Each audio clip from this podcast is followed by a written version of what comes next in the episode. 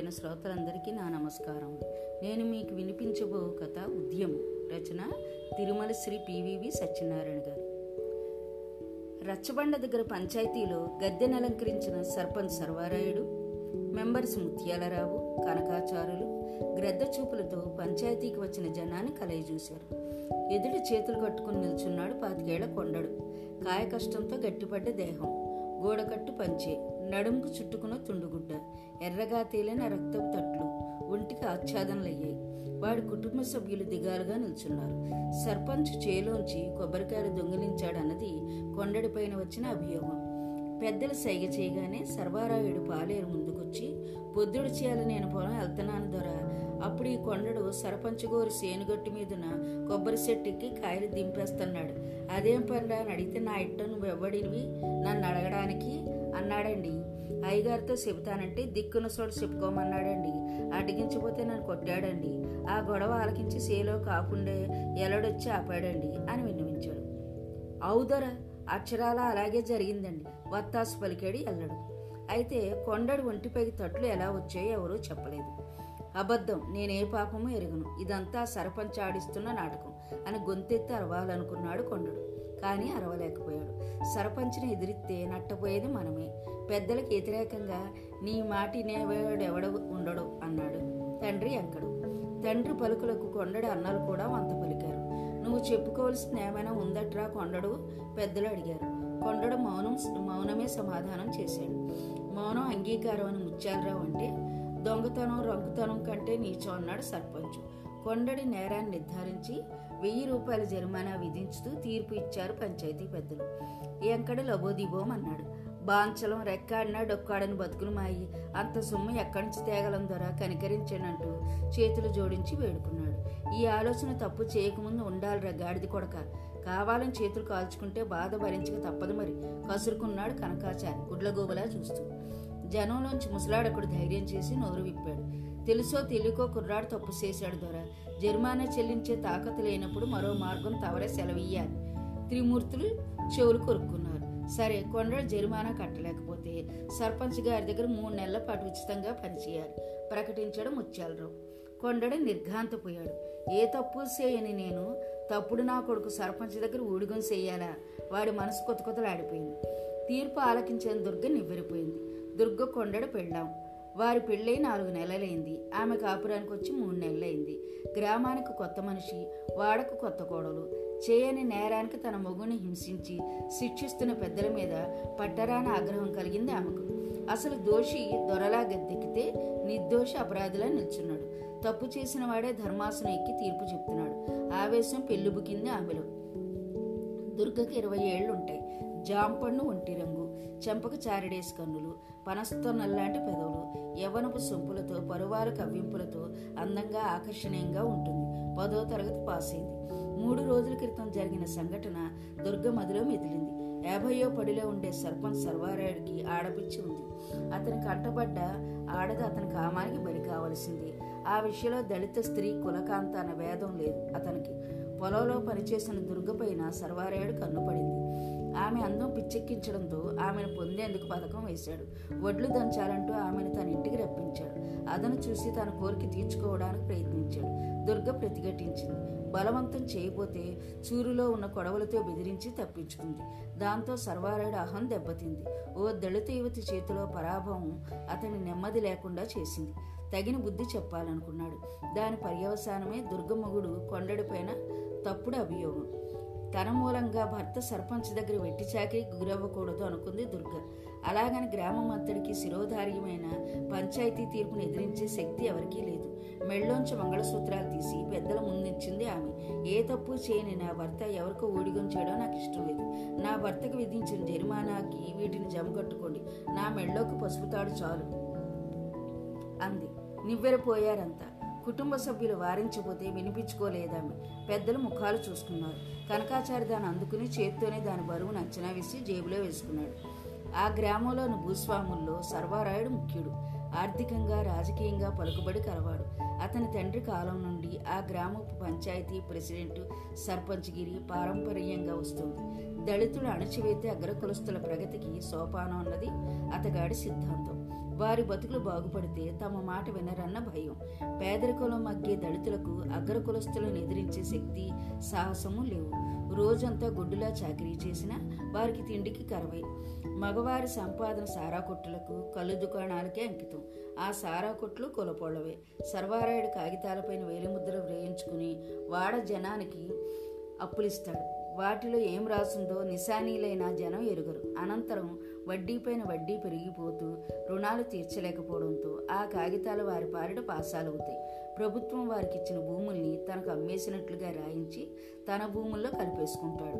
అది చట్టవిరుద్ధమైనా సరే తన పైన ఫిర్యాదు చేసే మనగాడు లేడన్న ధీమా అతంది ఆనాటి పంచాయతీ సంఘటన దుర్గమదిలో చెరగని ముద్ర వేసింది. ఆ గ్రామపు స్థితిగతులను గురించి ఆరా తీసింది. దళితులకు జరుగుతున్న అన్యాయాన్ని గుర్తించింది.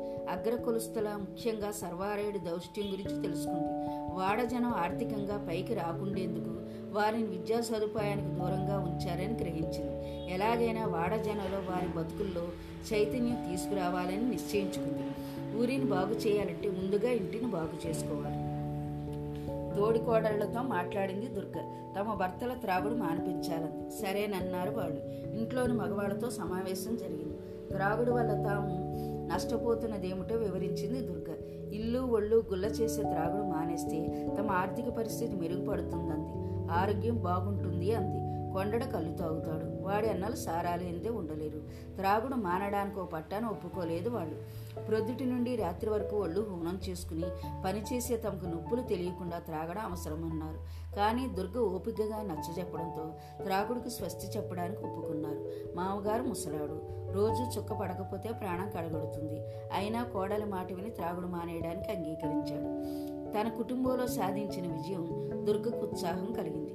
ఓ రాత్రి వాడలోని ఆడవాళ్ళందరినీ సమావేశపరిచింది. త్రాగుడు మూలంగా తమ సంసారాలు ఎలా విచ్ఛిన్నమవుతున్నాయో విశదంగా చెప్పింది. రోజంతా కండలు కరిగించుకుని సంపాదించిన కష్టార్జితాన్ని సారాపాలు చేయకున్నట్లయితే తమ బతుకులు ఎలా బాగుపడతాయో సోదాహరణంగా చెప్పింది. ఇంట్లో తిండి గింజలు లేకపోయినా సంపాదించిన పైసలతో త్రాగొచ్చి తమ మొగుళ్ళు తమను ఎలా చెదగొడుతున్నారో చెప్పుకుని వాపోయారంతా. అరువు సారా పోసి అప్పుల్లో ఉంచి మన వాళ్ళని తమ చెప్పు చేతల్లో పెట్టుకుంటున్నారు ఆ పెద్ద మనుషులు స్వార్థంతో మనల్ని విడదీసి ఒకరిపై ఒకరిని ప్రయోగిస్తున్నారు. ఇక మీదట వారి ఆటను సాగనీయకూడదంటే తొలిమెట్టు మన మగవాళ్ళ చేత త్రాగుడు మానిపించడమే. అంతేకాదు కొందరు ఆడవాళ్ళకు కూడా త్రాగుడు అలవాటుంది. వాళ్ళు కూడా త్రాగడం మానేయాలి. కళ్ళు అయినా సరే లేకుంటే మన భావితరాలు కూడా ఆ కామాంధుల కాళ్ళు వత్తవలసి ఉంటుంది. హితబోధ చేసింది దుర్గ. ఆమె పలుకులు అందరినీ ప్రభావితం చేశాయి. ఆ పిల్ల చదువుకున్నది ఎన్నో విషయాలు తెలిసినది పైపెచ్చి అందగత్తే అన్న గౌరవాభిమానాలు ఆ వాడలో ఉన్నాయి. ఇప్పుడు ఆమె పలికే ప్రతి పలుకు అక్షర సత్యంగా తోచింది. అందుకు తాము ఏం చేయడానికైనా సిద్ధమన్నారంత తమ మగవాళ్ళు త్రాగుడు మానేస్తే తప్ప పొయ్యిలు రాజేయమని పక్కలు పంచుకోమని ప్రతి ఇంటా సత్యాగ్రహ ఆరంభించమంది దుర్గ. కోపంతో కొడితే ఓరిమితో సహించమంది. సరే అన్నారంతా ముక్త కంఠంతో. దుర్గ తలపెట్టిన ఉద్యమం వాడలోని మగవాళ్ళలో గొప్ప సంచలనమే రేపింది. తిండి లేకపోయినా ఉండగలరు కానీ త్రాగుడు లేనిదే నిలవలేరు వాళ్ళు. అలవాటు చేసుకున్నది సులభమూ కాదు. ఆ వ్యసనాన్ని వదులుకోవడం. మగాళ్ళు గొడవ చేసినా మొగుళ్ళు కొట్టినా ఆడవాళ్ళ సంకల్పం సడలలేదు. దుర్గ సలహాతో ఆడవాళ్ళు మరో అడుగు ముందుకు వేసి మగాళ్ళు త్రాగుడు మానేస్తే తప్ప తాము పనిలోకి వెళ్ళమని భీష్మించి కూర్చున్నారు. పస్తులతో తాము పిల్లలు చావడానికి కూడా సిద్ధమేనన్నారు.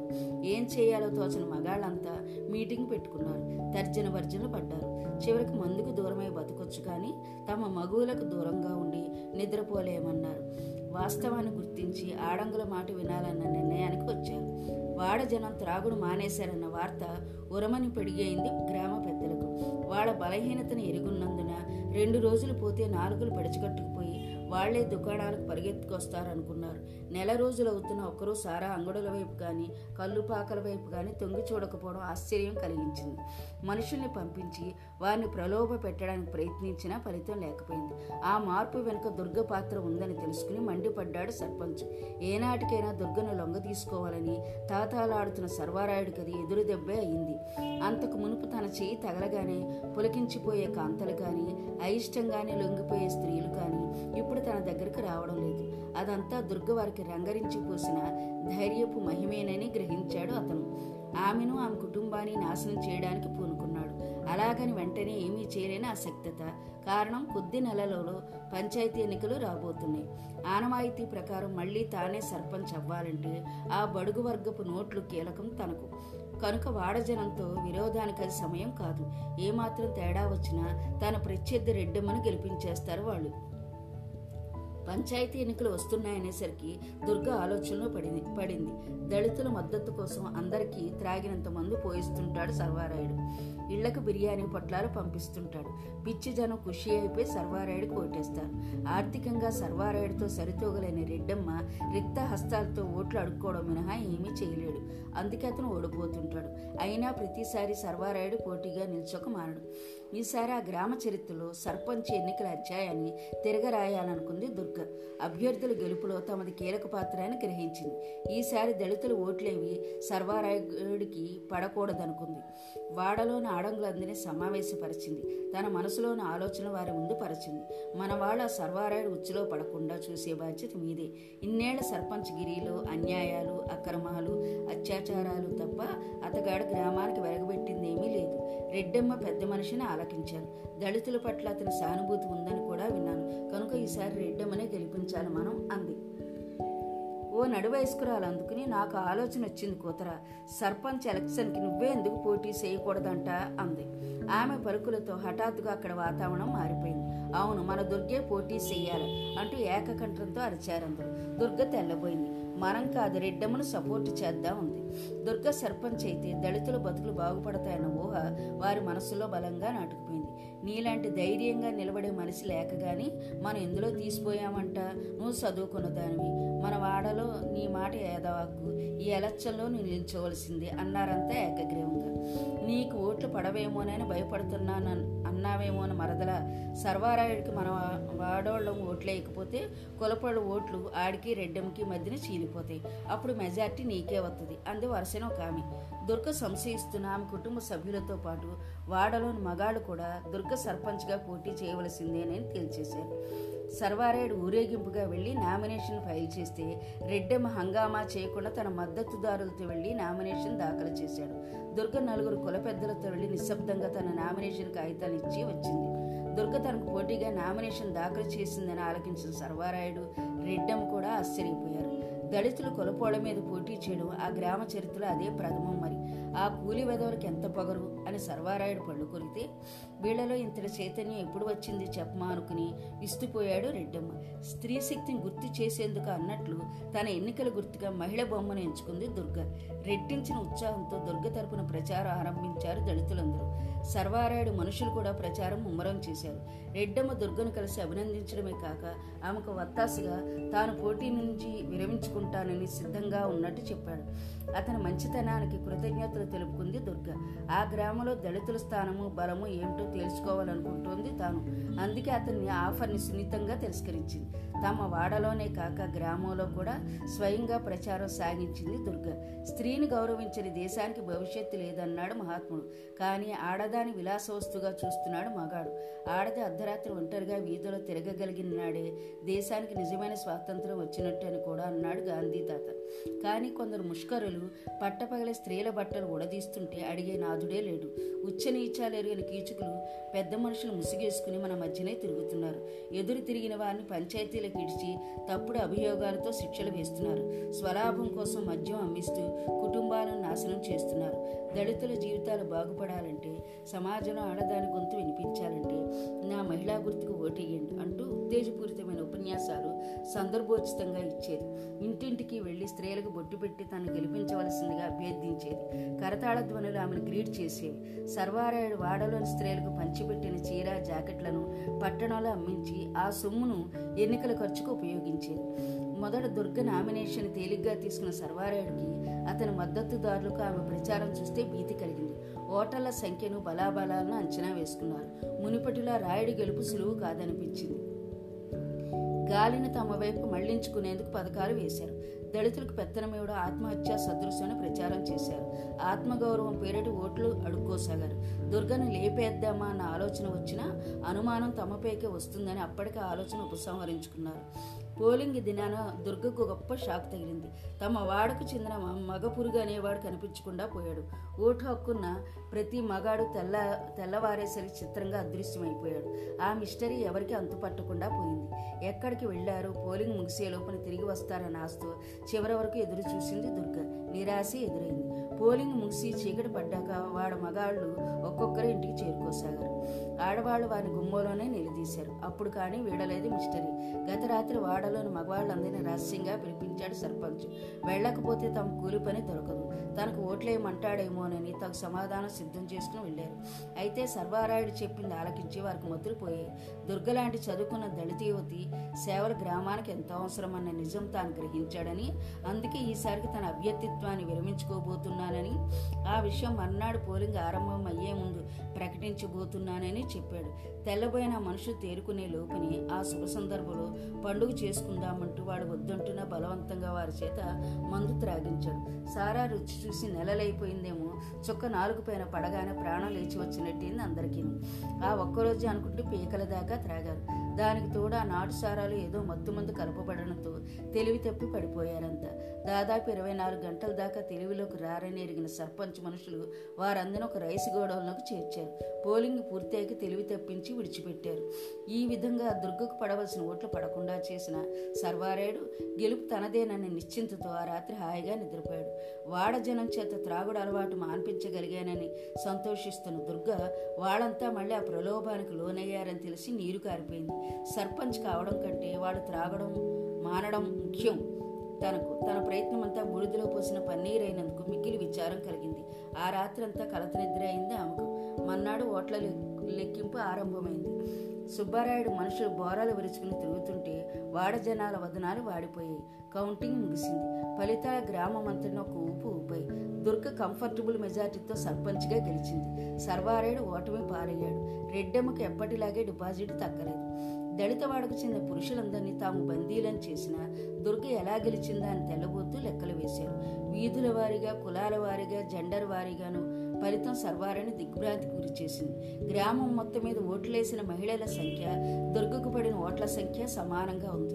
అంటే అగ్రవర్ణాల స్త్రీలందరి ఓట్లు సర్వారాయుడు ముత్యాలరావు కనకాచార్య భార్యలతో సహా దుర్గకే పడ్డాయన్నమాట. ఓ దళిత యువత ఆరంభించిన ఉద్యమం మహిళా ప్రబంధనంగా మారి ఆ గ్రామంలో వెల్లువైందని దాన్ని ఆపడానికి ఎవరి తరము కాదని గ్రహించిన సర్వారాయుడు అతని వర్గము తోకలు ముడవక తప్పలేదు. స్త్రీ శక్తిని ఆపడం ఎవరి తరం కాదు. నా కథ విన్నందుకు శాంతం మీకు ధన్యవాదాలు.